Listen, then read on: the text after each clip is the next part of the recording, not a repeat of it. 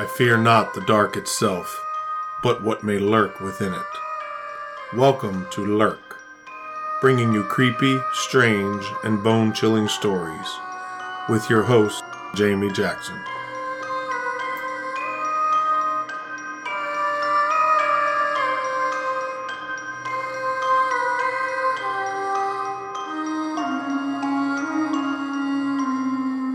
Hey, lurkers, welcome to this week's episode. This is the episode that I was supposed to release last Friday. So, you're going to have two new episodes this week. We're going to have this episode, and then we're also going to have our Christmas Eve ghost story episode. The ghost story episode will either be released Friday or it will come out on actual Christmas Eve. So, for this episode's topic, we're going to be looking at two mysterious disappearances. Uh, missing 411 cases, if you will. One has a happy ending and one does not. They both involve children, just to give you a heads up. So, the first one we're going to talk about is the disappearance of a four and a half year old boy named Alfred Beilhartz, who went missing while camping with his family in Rocky Mountain National Park during the Independence Day holiday. Rocky Mountain National Park is about 415 square miles, containing meadows, alpine lakes, and towering mountain peaks. There are 300 miles of hiking trails. The park is home to many animals, including elk, bighorn sheep, mule deer, foxes, lynx, cougar, moose, and black and grizzly bears. The Beilhartz family, along with some family friends, were camping about a quarter of a mile west of the Fall River Lodge, just south of the west exit of the current Lawn Lake trailhead, just below the Horseshoe Falls. On July 3, 1938, the Beilhartz family woke up bright and early to start their day. William Beilhartz, Alfred's father, went over to a nearby stream to wash up, and Alfred followed him. Orrin Bronson and Walter Hanson, family friends, were about 500 feet away, also freshening up in the stream. Alfred and his father finished before Orrin and Walter. William, the dad, headed back to camp, and Alfred headed over to Orrin and Walter to walk back to camp with them. When Orrin and Walter arrived at camp, it was noticed that Alfred wasn't with them. He had gone missing somewhere between the time his father William had headed to camp and when Orrin and Walter returned. The campers began searching for him immediately. There were over 12 people searching. Everyone was convinced that they would find him quickly, as he couldn't have gone far in such a short amount of time, and he would undoubtedly hear the dozen or so people calling his name. After searching the area with no luck, they contacted the ranger at the Fall River Ranger Station, who called in the Civilian Conservation Corps, or CCC. The CCC was a work relief program created as part of Roosevelt's New Deal. They were called in to help with the search effort. Within 45 minutes, over 100 CCC members arrived and began searching. On July 4th, bloodhounds from the Colorado State Prison were brought in to aid in the search, but they were unable to pick up Alfred's scent. Rangers were operating under the assumption that Alfred had fallen into the nearby river and drowned. The decision was made to dam and divert the river.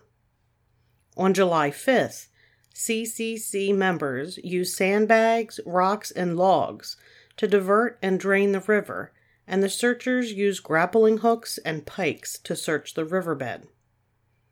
They searched the drained riverbed eight separate times with no result. They installed a wire net hoping to catch evidence, but nothing was collected. They also dynamited beaver dams. Nothing was found. Rangers were convinced his body could not have passed all five beaver dams. They dragged the river again to be sure, but again there was nothing there. They searched the river for five straight days and found no sign of Alfred. They were now convinced that there was no way Alfred was in the river. The Beilhartzes told rangers they were certain he had been abducted. They knew their son wouldn't leave his family. They called in more bloodhounds who followed a scent 500 feet uphill, Several different dogs followed the same scent, but it led nowhere. That Sunday, when Alfred disappeared, William J. Eels and his wife were out hiking at Mount Chapin in the Devil's Nest area. They had stopped to rest when they spotted a small boy standing on a large boulder above them. Mr. Eels climbed up to the area where they had seen the boy, but he was gone. Mr. Eels said there was no way a small boy could have made that climb on his own. This gave weight to the possible kidnap theory. Searchers discounted the sighting because they didn't think he could travel that distance in such a short amount of time. That's similar to what happened in the case of Dennis Martin. I think it's episode 4. And in that case, there was a sighting a little bit of a distance away from where he was last seen, and people said there was no way he could have made that trip.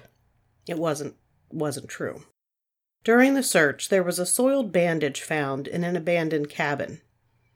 Alfred's mother told police that Alfred had a blister on his foot when they first arrived at camp, and she had used a similar bandage on it. The FBI tested the bandage to determine if it was the same kind that Mrs. Beilhartz had. There was no information on the outcome of that testing, so I'm guessing there was nothing shocking to come from it. It seems like it was something that would be a pretty common thing, probably the same type of bandage. Animal attack was ruled out. The sheriff said, I don't think there's any animal up there that would attack a child. Not to mention, an animal attack would have left some signs. And Orrin and Walter, the family friends, really weren't very far away. If an animal had, attacked, had attacked Alfred, they would have seen or heard something. After 10 days, the search was called off. There was another sighting of Alfred in the state of Nebraska. A Mrs. Lynch from Big Spring, Nebraska, allegedly saw Alfred and an unknown man walking along the highway as she and her husband were driving by. She told her brother in law, who contacted the Denver police. The brother in law said she was positive the boy was the one whose picture she saw. There's no information about whether or not the sighting was looked into. In November 1938, a man in overalls hand delivered a ransom letter to Mr. Beilhartz. The letter in part read, We have gone out west. We are now out of money. Your boy has not taken to us. We will return him to you if you will secure $500 in old dollar, $5, and $10 bills and place them in a kettle at the corner of East 32nd Avenue and Syracuse Street. Mr. Beilhartz contacted the police and a sting was set up.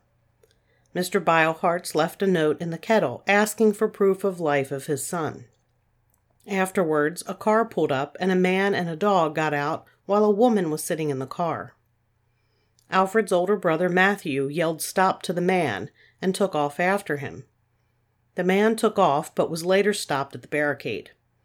He claimed he was just out walking his dog. The ransom letter was determined to be a hoax. There have been no other sightings of Alfred Beilhartz. He was eventually declared dead, and there are no active searches for him. As far as my thoughts on this case, I agree that he most likely didn't end up in the river. The extensive searches should have turned up something had he fallen in and drowned, but there was absolutely nothing found.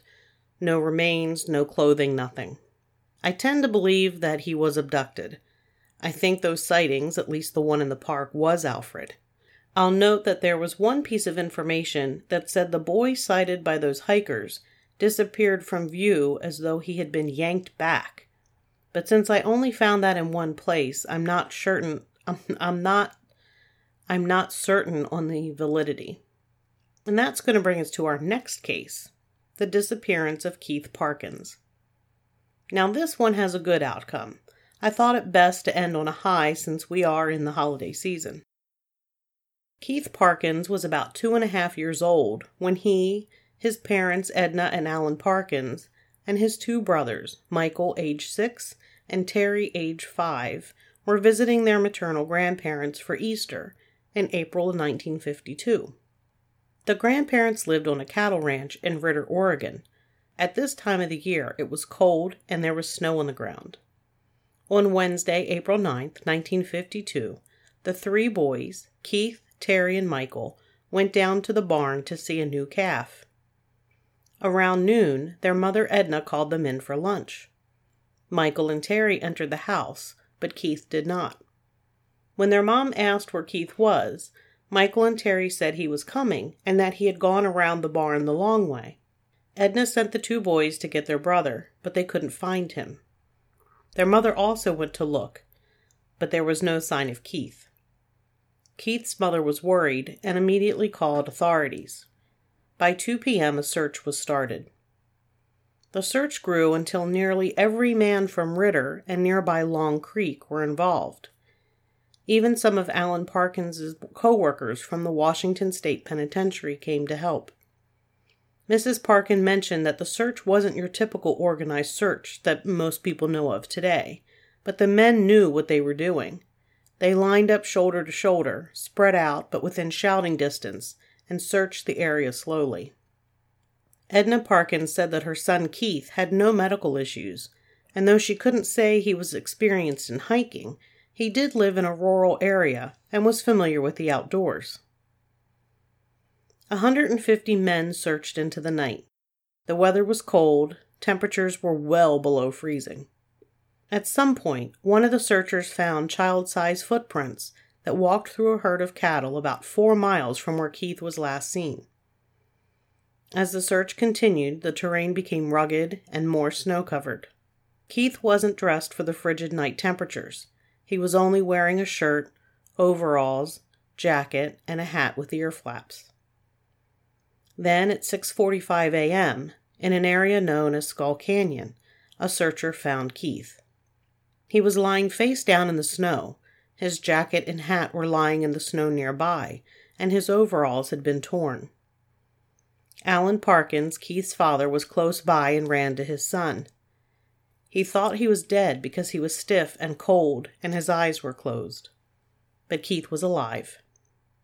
His father rushed Keith to the nearest airfield, where he was flown by private plane to the hospital at Pendleton. After a few hours of arriving at the hospital, Keith regained consciousness and asked for water. Keith Parkins made a full recovery. But there are still some interesting things about his disappearance. The location where Keith was found was about nine miles from his grandparents' house as the crow flies, but the actual hiking distance is over 12 miles. Keith's father said that Keith crossed at least one icy creek and had to plow through snowdrifts to reach his destination. His father also said Keith must have been running most of the way in order to cover so much distance. Survivalist Les Stroud attempted the same journey that Keith Parkins would have taken. Stroud said that the trek was hard for him to make, and he's a trained survivalist. From the time that Keith was last seen playing at the barn and the time he was missing, it was only about 10 to 15 minutes, and then his mother was out looking for him. The area was a cattle ranch, which means open pasture land. How was Keith not seen by his mother? How did he not hear her or see her? The only visible injury that Keith sustained were some scratches to his face and arms. Keith also mentioned something about a cat scratching him. This led some people to think that a mountain lion grabbed Keith and took off, but that the search party interrupted the cat and it moved further away with Keith before eventually dropping him. I'm pretty sure this is a crap theory. I don't believe this, even slightly. Mountain lions grab their prey in the head and neck area. There are typically puncture wounds in the head and neck. There are also typically punctures to the jugular, Mountain lions do not carry off live prey for 12 miles and then leave it unkilled and uneaten. It, it doesn't happen. Keith has no memory of what happened to him after leaving the barn.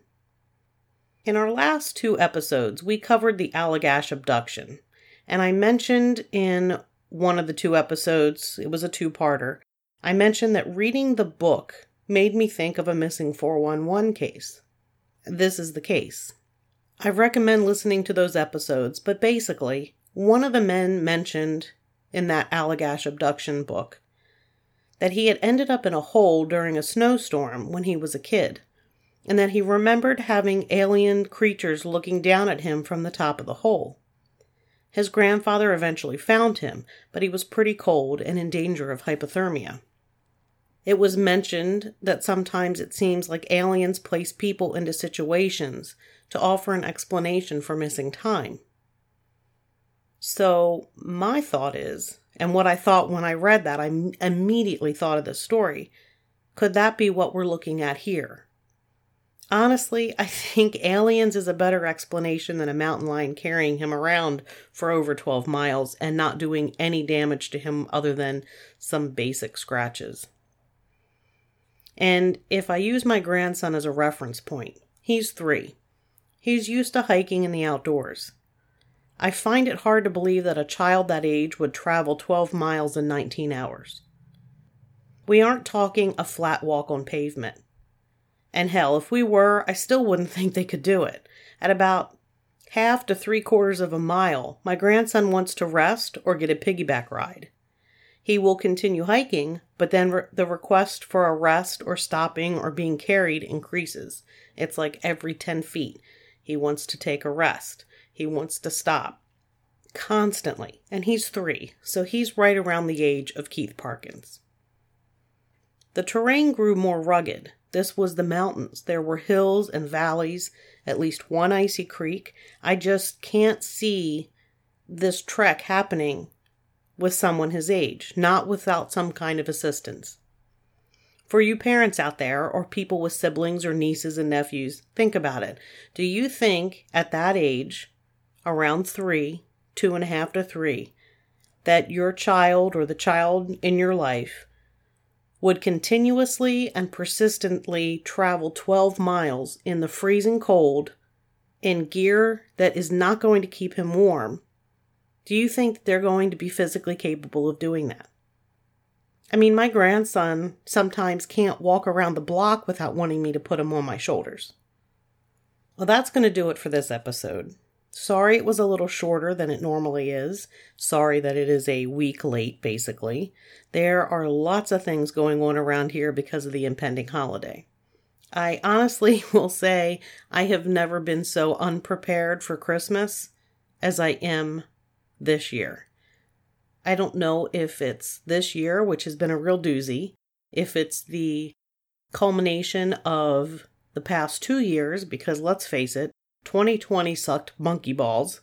2021 wasn't a whole heck of a lot better, and this year has just been crap. Since day one, practically. It's been two solid years of crap. So, is it the stress from that building up? I have no idea. None.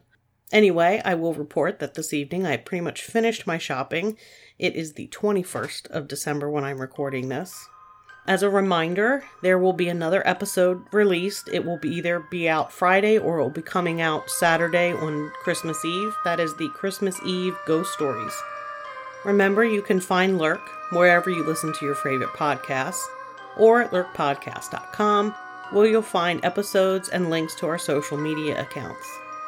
If you like what you hear, tell a friend, and if you have a moment, consider giving us a five star review. And until next time, keep lurking.